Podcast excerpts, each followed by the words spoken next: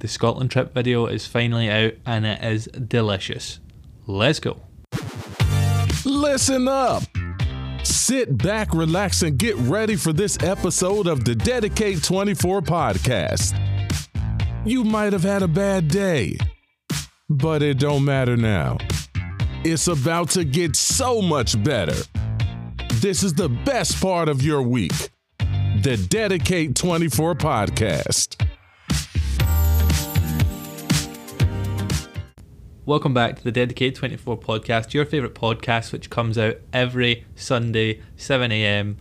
This is going to be an episode talking about how far you've come, some new journeys that you might be going on, and the main thing that I'm looking at this episode is if you go back, well, first of all, I've got a new episode coming out on YouTube of my Scotland trip, a week around Scotland, living in the back of my car. Very good. I feel like the quality of the video is very good. There are some bits where I'm like, it maybe is like a little bit fuzzy, but I don't know if that's because I've literally watched it maybe 50 plus times because I've been editing it.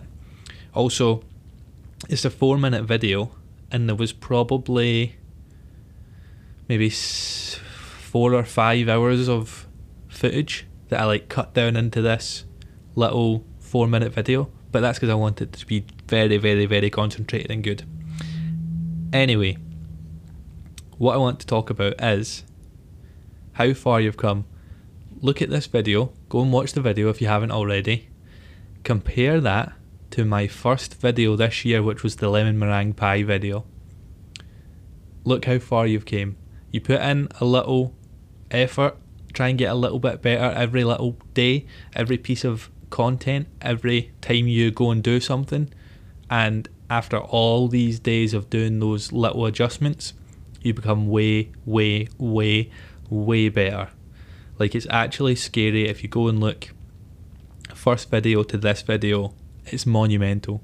And that's the whole kind of idea of doing these little things because you don't realize how good you can get if you put in like 24 hours work to dedicate 24 because you think oh these video experts these um, editors have been trained for it they've went to school for it or something like this but it's literally you can just keep grinding away and just keep doing a little bit a little bit a little bit a little bit and you're going to get so so much better.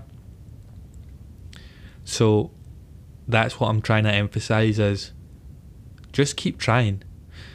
Furthermore should you buy your own name as a website like the domain of your own name I obviously did that back in the day sometime last year built a website within 24 hours and I kind of just left it there and neglected it for the full year. But then I got a email saying that it was about to run out. So I thought, right, I should really do something with this. So I thought about setting up. The logistics of it are you set up like a password for someone to go in and they can update it. So you can pay someone on Fiverr or something along those lines. They'll go in, they'll update it and stuff like that. So I started looking around Fiverr, and then I was like, you know what?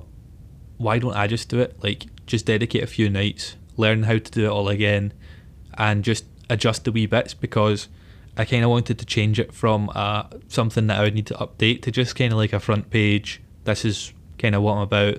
I've got the podcast, I've got the YouTube. If you want to know anything more, here's how you contact me. Here's how you listen to the podcast, stuff like that. Here's my Instagram. I just wanted it like a redirect page. So I thought, right, get the finger out, just start ab- like actually doing it, and don't pay someone else to do it. So that's what I've done, and now I'm kind of thinking, my sister's looking for a website. I could potentially build her website.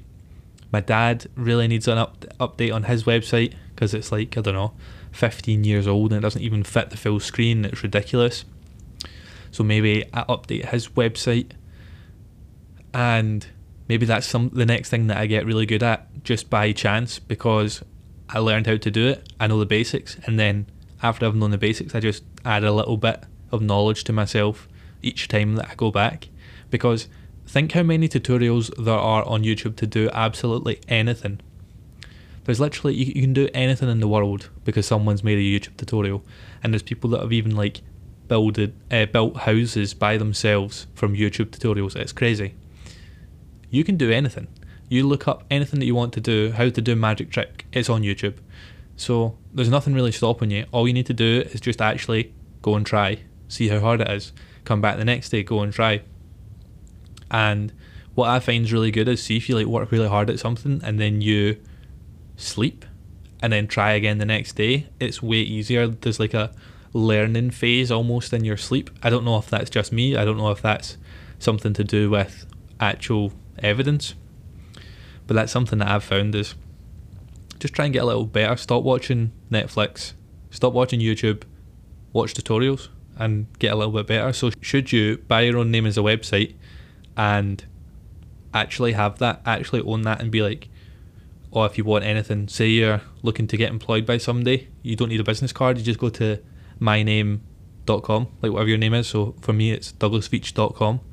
Surely that's quite interesting instead of an actual business card. Um, and also, it means that you get to put the things on there that you want. So nobody else can come and take it from you and be like, oh, I can, I can take douglasveach.com and I can just put up bullshit on it. So maybe it's something that you should consider. It's not overly expensive. I think my renewal for my website for five years plus some hosting, I think was like sixty pounds, sixty five pounds maybe. So it's not obviously too expensive. Times that by five years, you're looking at what, thirteen pounds, twelve fifty, thirteen pounds um, a year. So in order to have your own website, you can keep updating it throughout, and yeah, just keep grinding, get a little bit better, and then maybe one day you'll be a website builder by accident. Someone will pay you to make a website which you might find really easy, and they just it's so totally over their over their head. Also, we're definitely in winter now. It's or not sorry, scratch that. We're definitely in autumn. It's raining. It's still hot, but it's raining, and there's new things to look forward to.